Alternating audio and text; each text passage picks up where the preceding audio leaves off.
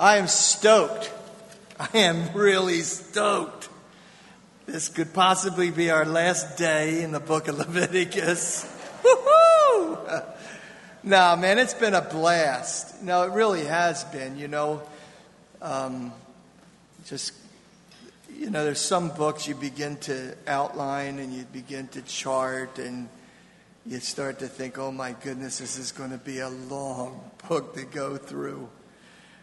But then, you know, every time I do that, and I think it's a mistake,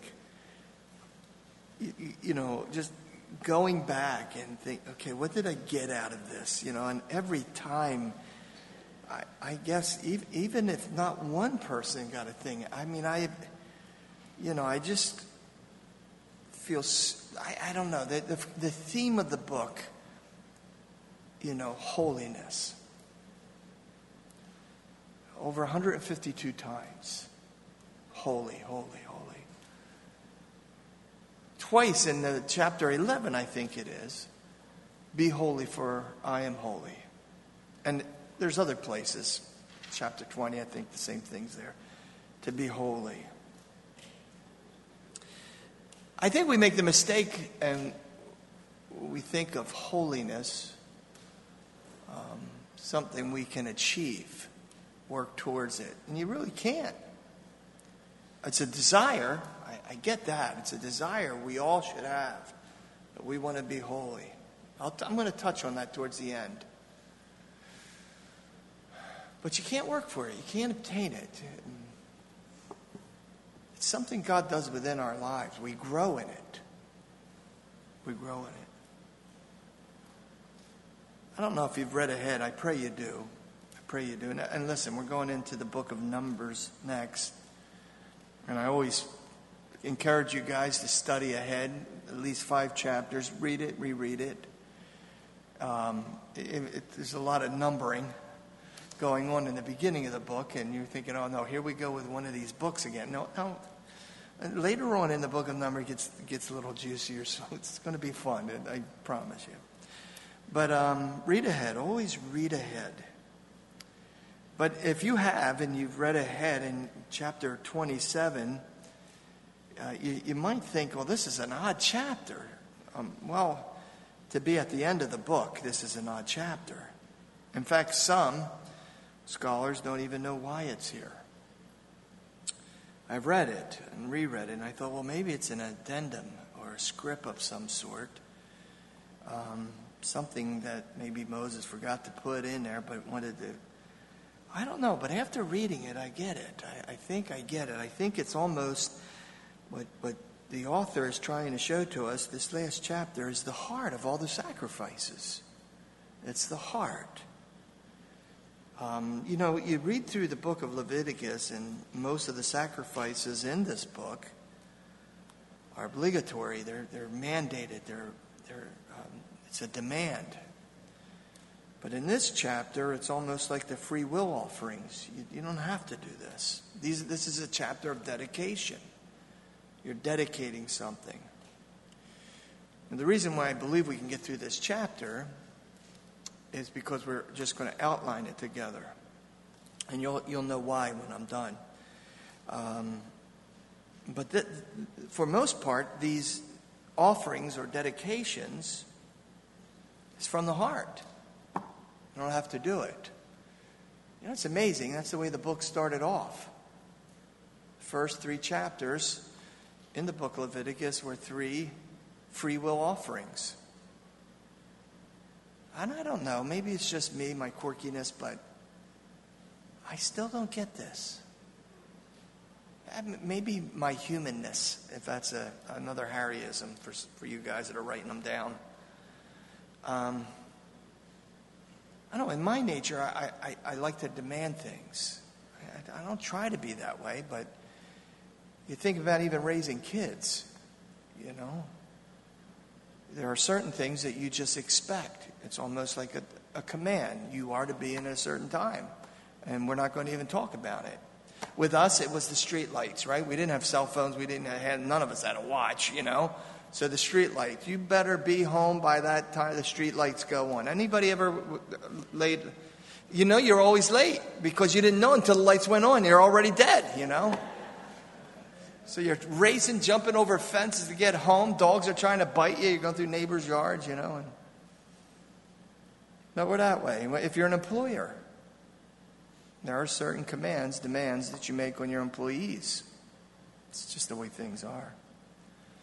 But the way God starts this book off, he appeals to the heart.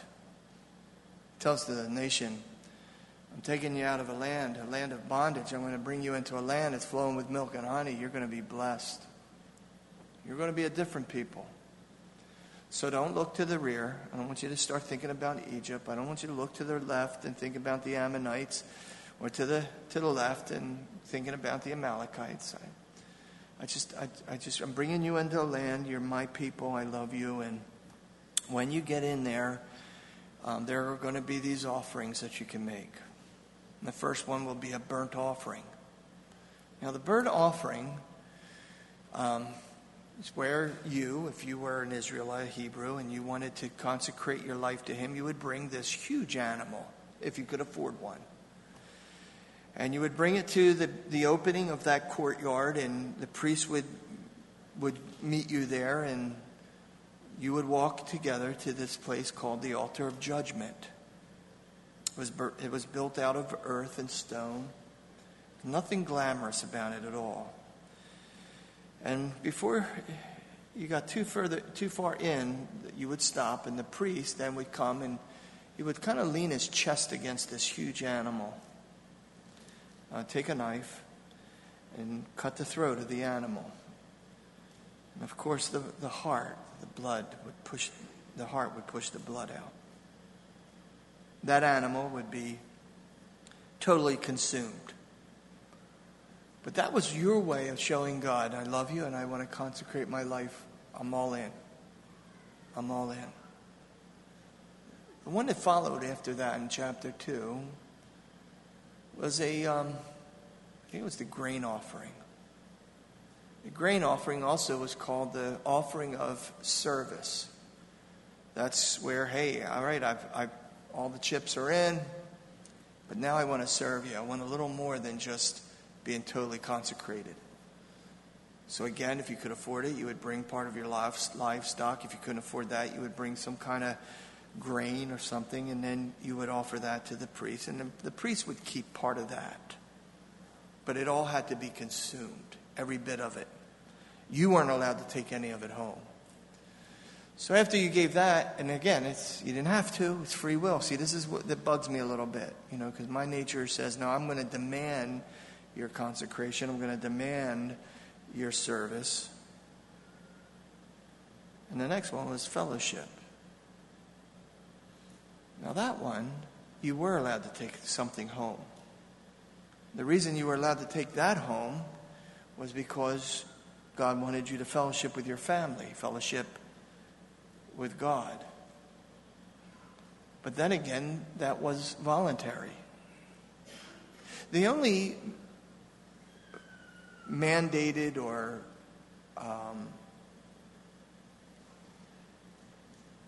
required sacrifice was the sin and the trespass offering. Those you couldn't negotiate with God. You did that once a year. Your sin issue personally and nationally would be taken care of. So, but I guess if you really wanted a relationship with a people, you would appeal to their love, wouldn't you? Their heart. You wouldn't be demanding your consecration. You wouldn't be demanding service, because then that is legalism, that you're force-fed. You will do this.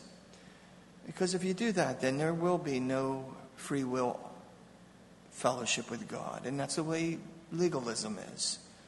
When that Christian falls into this legalistic mentality that I got to do this, I'm telling you, it might take some time, but you will head to burnout, and going to church will be drudgery.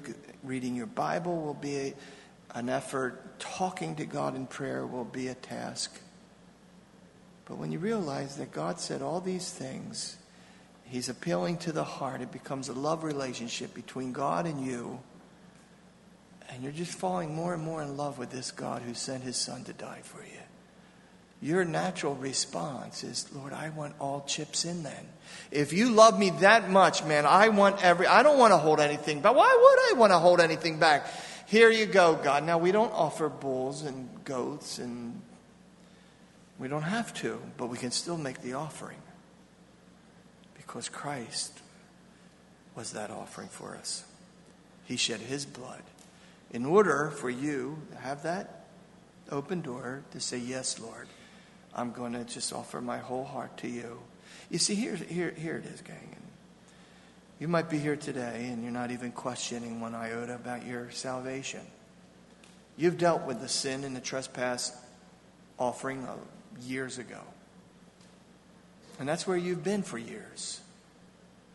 Just trying to find a comfortable church to sit at. Just to find that to be absent from the body, to be in the presence of the Lord, you know that you have your fire insurance. You might be totally satisfied and content with that.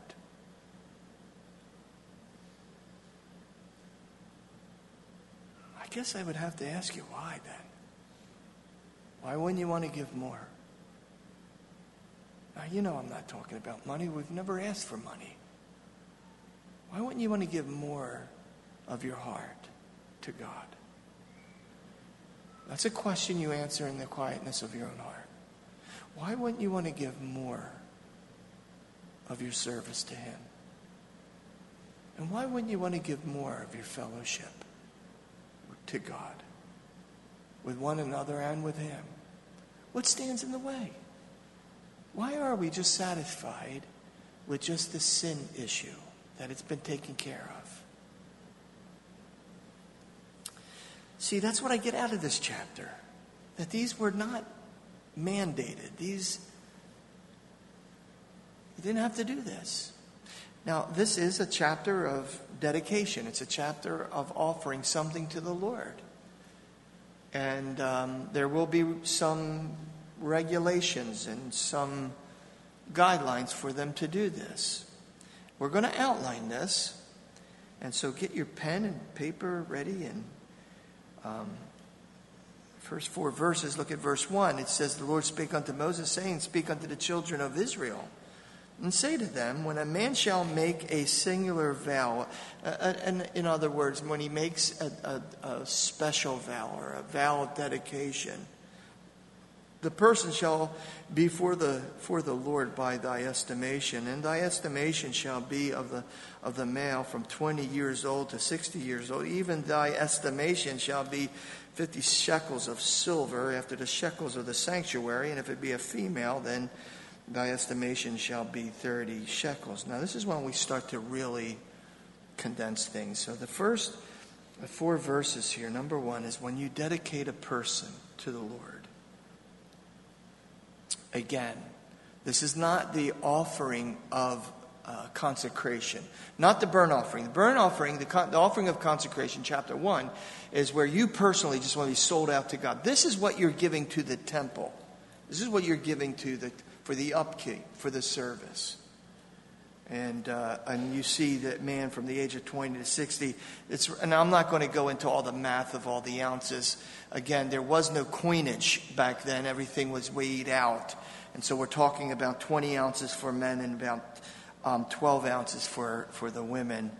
And again, when we go into the next section, number 2, the dedication of a boy and girl, it's the same thing. If you read along with me, verse 5, If it be from 5 years old even to 20 years old, then the estimation shall be of a male 20 shekels, a female 10 shekels. And then the priest begins to get involved with some of these dedications. That's what you're going to start to see. The priests are going to start to look at the value of what you're dedicating to the Lord, and especially when it comes in the area of land and property. The priest then almost takes this role like an accountant, and he'll say, okay, well, this part of the land can yield so much. And then you have the right even to redeem that back if you needed to. So that's the idea in verse 8 there. So point number 2, the dedication of a boy or a girl, we have in verses 5 through 8. Number 3 is, again, it's a dedication of an animal. You'll notice in verse 9, if it be of a beast, an animal, whereof, then bring an offering of the, unto the Lord. All that a man giveth, such unto the Lord shall be holy. And again, it's a gift to the Lord. It's something you're dedicating. And most likely some of these animals will be used for the tribe of Levite, the priestly tribe, and they'll be eating from it. And again, you're taking care. I guess it would be equivalent like when we take an offering. You guys put your tithes and offerings in that basket, and that keeps the lights on, and it keeps staff rolling. It pays for the utility bills. And so we can do this. So we can have Calvary Explorers, a boys club, single moms. And it takes all that in, you know, what you guys contribute in the offering. So that's what this is more or less equivalent to. Again, from verses 9 through 13, this dedication of animals, it says in verse 9, and if it be a beast whereof, bring it offering. I already read that. But down in verses 12 through 13, you see the involvement of the priest. If, say, you needed that animal back, you know, your calculations were wrong, you were allowed to go back and take that back, but there was a 20%, a fifth part, roughly around 20%. That had to be dealt with there. Number 4 is the dedication of a house. It says, when a man shall sanctify his house, he sets it apart wholly unto the Lord. He's dedicating it to the Lord. Then the priest shall estimate it, whether it be good or bad, and the priest shall estimate it, and so shall it stand. And again, I just love how thorough God is with all this. And now let me just kind of get away from this for a second, give you guys a break, because you're probably trying to read in between the lines, and that's A-okay. But what I get so far is how thorough God is in explaining how this all works. Aren't you? Yeah, aren't we glad that even as New Testament believers that it's not a guessing game? That if you really are Bereans, students of the Scriptures, that you don't need to be out in limbo somewhere. You have everything that you need. You don't have to worry about whether I am teaching something. Well, you should, yeah, pray for me. I don't ever want to teach anything wrong. But really, you should be able to judge everything that's being said from any pulpit. Even if you're visiting another fellowship, that you know, if something's not jiving, you're able to go back, check it out. You're a Berean. The Bereans were of noble character. Even Paul encouraged them. Don't believe a thing I say. Go back and check everything out. You are the student, studying, rightly dividing the word of truth. Amen, guys? I love how thorough God is. He's saying, look, this is the deal. If your heart is so moved that you want to dedicate something to the temple and the temple grounds, well, then this is how you do it. And this is what you can expect. The priest is going to come. He's going to evaluate it. He's going to make an estimate. He's going to tell you what it's worth. And if you've got to go back and reclaim it back, well, there's overhead to that. Someone has already been paid to count it and take it in. So you're going to have to recoup that so there's no cost to the temple. It's good accountability. And I just love how thorough God is. You know. Now, we're not talking about doctrine here. And you know, I can see the struggle in that area, but when it just comes to the mechanics of things, I just love how God is so thorough. So, again, number 4, the dedication of a house. That's how it's to be played out. And then in number 5, the dedication of family property. You have land and you want to donate a part of the property to the temple area. This is what it says in verse 16. And if a man shall sanctify unto the Lord some part of a field of his possession, then thy estimation shall be according to the seed thereof. A homer barley seed shall be the value at 50 shekels of silver. And then again, down in verse 19, if the person who dedicated that field wanted it back, he's got to pay the value set by the priest, and he can reclaim his possessions back. But also, this is where the whole year of Jubilee comes into play as well. Now, we had studied that a couple weeks ago. Remember this, the year of Jubilee, that one particular year, everything, all your debt was canceled. If you had given land away, then you could, by right, reclaim that back without any cost at all. If you do it before the year of Jubilee, this is where the priest gets involved and they do their accounting. Again, God just showing us how thorough he is when it comes to explaining. Now, number 6 is the dedication of a field. Before it was a field owned by the property. It was estimated a value, how much it could produce. Here, it's a field not belonging to your family. It's not an inheritance. Maybe you purchased it years ago, and now it's just laying there. And you're going, you know what? I'm going to dedicate this thing to the temple, to the area there. And so that's what you have, number 6. Verses 22 through 25. Let's just look at verse 22. 2, if a man sanctify the Lord unto the Lord a field which he hath bought, which is not of the field of his possession, then the priest shall reckon unto him the worth of thy estimation, even unto the year of Jubilee. And when that year of Jubilee happens, then things happen in a different way. Again, in number 7, it's the dedication of the firstborn animals. Now, we're not talking about those animals that you would take for your sin offering or your trespass offering or even the burnt, the grain, or the fellowship. This was something different. This is where you're saying, you know, I got all this. It's just like, why not? I'm going to give it to the temple and let them have it. And so it says in verse 26, only the firstlings of the beast, which should be the Lord's firstlings, not man shall, no man shall sanctify it, whether it be an ox, a sheep, it's the Lord's. So once you've got to think, okay, I put this thing, and it would be like saying, once you put it in the offering basket, you got to trust the Lord, that God who raised up the committee, that's going to, allocate. Well, it's going to the right place, and it's being used to further God's kingdom. Again, the same instructions about if you want something back as in verse 27. Number 8, a sort of like a side note here that the author throws in here. Notwithstanding, no devoted thing, that a man shall devote unto the Lord of all that he hath, both man, beast, the field of his possession shall be sold or redeemed. Every devoted thing is most holy. It's been set apart unto the Lord. Again, it belongs to him. Then number 9, the final one, is the some regulations if you wanted to purchase it back. But then too, this is the rule of first mention. Stay with me, guys. I know this is sort of like kind of boring and dragging on, but there's rhyme and reason. This is the first mention of tithe in the book of Leviticus. You think, man, Leviticus being all the Levitical laws and the hows and how nots tos and all that kind of thing. This is the only time tithe is mentioned. Well, it is.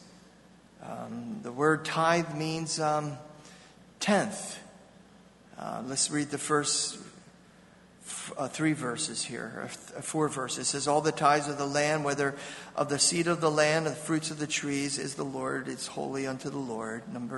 Verse 31, and if a man will at all redeem aught of his tithes, he shall add unto the 5th part thereof, verse 32, concerning the tithes of the herd, the flock, even whatsoever pass under the rod, the 10th shall be holy unto the Lord. He shall not search whether it be good or bad, neither shall he change it.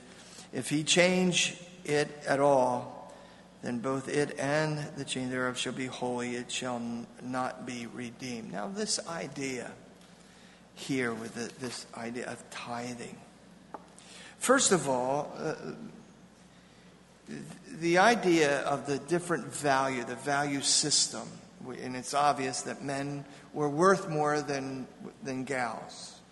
Now you got to remember the culture, and then men were stronger. Men could do more work longer, and so there was a higher value placed upon them. Dedicating a child to the Lord was not odd in the New Testament or Old Testament. Pardon me, you've got Hannah and Echaniah who dedicated their son to the Lord, Samuel, the prophet. It was just part of their culture. But the one thing that we see here is that this is all voluntary. It's not forced. Now Stay with me for a second. Let's fast forward to the New Testament. Do we see anything that's applicable? Well, I think so, guys. And I'm just going to look at one verse, and that's Romans chapter 12, where he says, and I want your attention more than you search, and you can always go home and check this out. But he says, therefore, brethren, by the mercies of God. The first thing Paul says is, I'm appealing to you. I therefore beseech you, brethren. The word that beseeches, it's almost where you see somebody with a sense of urgency. Like, this stands out. This is so important. It just finished. Is God done with the nation? No, he's not done with the nation. And he goes, therefore, brethren, by the mercies of God, listen to me. This is the deal. He says, I want you to present yourself to God. He says, present your bodies as a living sacrifice, holy, acceptable unto the Lord, which is your reasonable service. He says to present yourself as a living sacrifice. He could have just said, I want you to present yourself, period. He could have said, I want to sacrifice. But he says a living sacrifice. And that Old Testament coming to that altar of judgment, you're killing that animal. It is then carved up and put on that altar to be consumed, all the fats and the entrails, everything, so nothing's left. You watch this thing burning. Now, if you're honest and you're kind of in the crowd and you smell all the barbecue going on, you would think, what a waste. Man, we could have fed a lot of people with that. That's why Paul said, don't consider yourself as a dead sacrifice, but someone who's alive, living. Again, it goes back to this free will offering of dedicating yourself to God as an offering, a consecration. But you're not just presenting yourself and then going home and forgetting everything. You're now entering into the mission field when you go through those double doors back there, and you're a live sacrifice. That's you present yourself as something living because God has made you holy. God has made you holy. He has set you apart. He has called you a royal priesthood, a holy nation, a peculiar people. Gang, he's brought us into our promised land. We are in the kingdom of God. Do you realize when you came, you brought the kingdom along with you? A friend of mine just told me that. Isn't it great when we get together with all the brothers and sisters, when they bring the kingdom of God with them?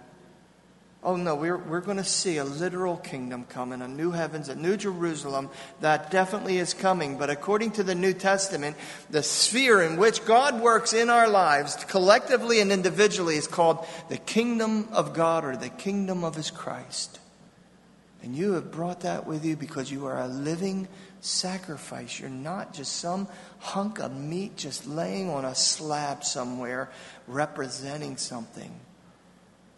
Christ did that for us. He says holy. He calls it acceptable. You've been accepted. God wants you just the way you are, to present yourself to him as a living sacrifice. Here I am, God. I know, here we go. The offering of consecration, all my chips are in. And while we're at it, let's throw in the grain offering and the fellowship offering. I want everything. It's free will. I'm not forced to do it. I don't have to do it. You can go home and you can say, you know what? I'm just happy with my fire insurance. And you know what? Maybe my estimations are wrong, but I would say more than half of Christendom today fall in that category, over half, where they're just believers, and that's as far as it ever goes. And there's no concern about the widow, and there's no concern about an orphan, and there's no concern about people starving to death, because that's what a living sacrifice does. He's just not some dead slab of meat. He's living. He's active. And that dear apostle, so let your light shine before men that they might see your good works That sounds like somebody who is a living sacrifice. Let them see your good works, that they may see your good works and glorify your Father which is in heaven. What are we today? Seriously, what are we? Are you alive? Are you born again? I mean, that probably is the $1 million question. Are you regenerated? Are you alive unto God? And if you're, and I would never embarrass anyone. It's not my game. But if you're here today and you don't know, can I be gentle enough without offense saying you're not saved? If you do not know, you are not saved. Because I couldn't live thinking that I let someone go out of this room guessing. Jesus said, marvel not what I say unto you. You need to be born again. Twice to Nicodemus, a religious ruler. Marvel not what I say unto you. You've got to be born again. When you're born again, you are guaranteed heaven. But the walk with Christ is so much more. It's a life that's consecrated. It's a life that serves.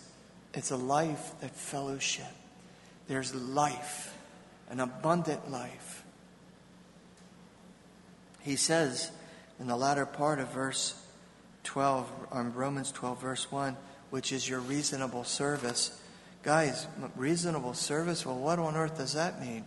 Well, if you were to look that up in Mr. Strong's, he would say it's the most logical thing you could do. To me, it's so illogical to say, you know what, I'm just content with my fire insurance. To me, why would you want to live that way? To me, that would be so mundane, so empty. That's devoid of reason and anything that has to do with Christ. Just to say, I'm just okay. I'm going to go home and read my Reader's Digest, and you know what? I'm going to get up in the morning. I'll go to work, not mentioning Christ once, you know, and I'll just come home and go back to. That is a dull life. Oh man, there's nothing more exciting and living than to serve the King. Are you with me, guys? Or do we need to do jumping jacks or something? I get a response here. I'm older now. I feel like David. I was young. Now I'm older. But I remember doing those mission trips when I was a lot younger. How alive I felt when I came home. Going into an area, Bhubaneshwar. Bunch of little Indian Christians hiding me in a trunk. You know, that's exciting. To watch somebody go from dope to hope, that's exciting. Just to lead somebody. Juan told me somebody after the second service got saved. That's exciting. To let my light so shine, that just get nuts. You with me, guys? That's how the book's finishing out for me. You don't have to dedicate a thing to God. You don't have to. You can keep it all. And I'm not asking for anything. I'm not, so don't take this message wrong. But you can keep it all. Not have one heart for anyone dying. Not have a heart towards an orphan. And James says pure and undefiled religion is the orphan and the widow. How do we turn our backs on those kids? How do we do it? You can't. Not if you're alive. You can't. Jesus said, even Jesus challenged us about being holy at the end of Matthew 5. 4 times in Leviticus, be holy, for I am holy. You know, this is how Satan doesn't have any new tricks. Amen? So, this love letter, this love message to a human race, by the time this law got to the New Testament, by the time the New Testament came around, the law was so corrupted. Law, something so beautiful, so challenging. Now, we're not saved by the law, so don't misunderstand me. But even Paul said that the law was holy. He said he would not have known what covetousness was unless the law spoke against it. By the time the New Testament came around, it was so corrupt. This is how corrupted it became. You know, Jesus is dealing with the law with the Pharisees and the scribes, and he's dealing with them, and they start to make these accusations how he's destroying it. He goes, I'm destroying the law? You imagine having a dialogue with religious leaders. You're accusing me? Listen, Jesus said, I'll give you, point in case, one of the glorious laws that says to honor your mother and father, you've corrupted it so much that all you have to do is say one word that negates it. Corban. Remember that? Mark chapter 7. Well, Corban, what's that? Well, listen, the law got so corrupted that if you had a mother or father still alive and you had something where they needed it, you didn't have to give it to them. You didn't have to honor them. All you had to say is, sorry, Pop, it's Corbin. Yeah, son, but our couch, the springs are... Mom can't even sit on it anymore, and you got 5 of them in your house. I know, Dad, but you know, kind of dedicated it to the Lord. It's Corbin. Well, could you help us out with a car? I mean, we're thumbing it. Mom and I were thumbing it. And when you got 5 cars there, you know what? They're all Ferraris, and I dedicated it to the Lord. It's Corbin, Dad. I can't help you. See how corrupt the law became? Well, it's equivalent to the Word of God today. People mishandling the Bible and interjecting things that ought not to be in it and manipulating for their own profitable gain. That to me is the corruption within the church today, and it needs to be brought to our attention from time to time. Folks, let me tell you something. What we read through the book of Leviticus, what we've read, what we have studied is holy. It's holy. And it can set us apart. And I don't know, Rich, you can make your way out. But I'll tell you something. I know the Lord wants us to be holy. Leviticus 20, consecrate yourself. Be holy because I'm holy. Even in Ephesians, when Paul was talking about you were once in darkness, but now you're in the light. In fact, you are light, Paul said. You were once in darkness, now you're children of light. Now I want you to walk as children of the light. Your life will be different. It will be holy. It will be sanctified, set apart. You will be different. You know, the one thing that gets me every time I study this subject. Shut it, are we? Okay. Every time I study this subject, I come to this conclusion. This is what Jesus wants me to be. This is his heart. Now, here's a guy who died on the cross for your sin. Here's a guy that allowed them to beat him beyond human recognition. This is the guy who took our past, present, future sin, nailed him. He was judged. He bled. And he goes, this is in my heart. My heart is this, that you consecrate your life to me. My heart is that you would serve me. My heart is that you would fellowship with me. But I'm not going to force you to do it. I just want you to. Because I love you. How do you turn your back on that? Jesus, before he enters into the most darkest hour of his life, before he enters into Golgotha, the garden, he prayed for us. John chapter 17, he prayed for us. And he says, Father, that you would sanctify them through your word. For your word is truth. That you would sanctify them. You set them apart. You'd make them holy. That was in his heart, guys. That's what I get out of the book of Leviticus. And that he won't force us to do it. Would you stand with me this morning?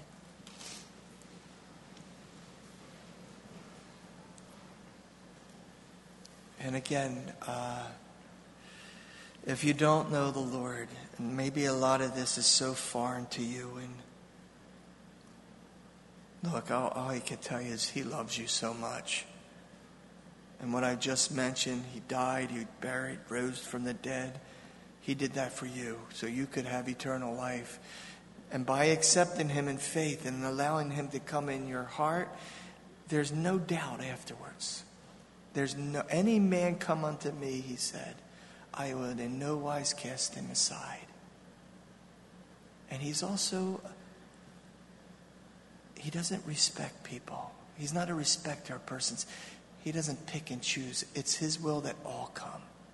So if you're here and you don't know him in a personal way, while Rich is closing us out in song, I just want you to pray and ask God to come into your heart, to reveal his son, to ask for forgiveness of sin. Tell him to come in, I want you inside. Come down and get someone that's in the prayer team and pray with them. But for the rest of us, I shared this at second service. You know, back when there was this thing called the Jesus People Movement. In fact, I was just talking to the deacons about this yesterday. There was something going on. Two things were going on. One, there was a move of God. And I know this sounds weird. And I'll entertain anything you have to say, but what we experience today is not the same that we experienced back in the 60s and the 70s. It's not here. You can ask anybody that lived through that time period. It isn't. Something else is going on, but that isn't. You just see kids coming in off the street, coming into a coffee house. 90% of them, you didn't even know how they got there. They were just there. The Presbyterians were experiencing a revival. The Charismatics were experiencing a revival. The Episcopal Church could not keep kids from coming in. Something was happening. That's not happening today. I wish it would. But there was something else that was happening. There was an emptiness in kids back then. There was this emptiness. We were always searching for something. Kids aren't searching for anything today. We just wanted to know what truth was. We wanted to know what God was. We would follow the Beatles, as weird as that sounds. We would do something. We would trip out on LSD, put a blanket over our heads, and think we were praying to God. We just wanted God. Vietnam War was going on. We couldn't make rhyme and reason of it. 2 or 3 of my friends died in the Nam War. I had a brother that was in Vietnam. Then Kent State. Then Stockton. And all those shootings happened. We just wanted peace. That's where the peace movement came from. That's not happening today.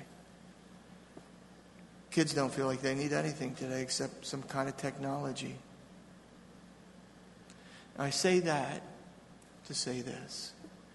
You could possibly be the only Bible people will ever read. You could be the only light that family member sees. And we'll keep praying for another revival. Amen, guys? So I'll say to you again, why not? Why just be content with fire insurance? Sell out. I believe we live in the last days. There will be a famine for the word of God, and we're seeing it today. People don't even want a Bible study. Father, we thank you for this time. We just yield our hearts to you. And we love your word. In Jesus' name. Let's worship, and prayer team, make your way down. If you need prayer for anything, come on down and pray with someone.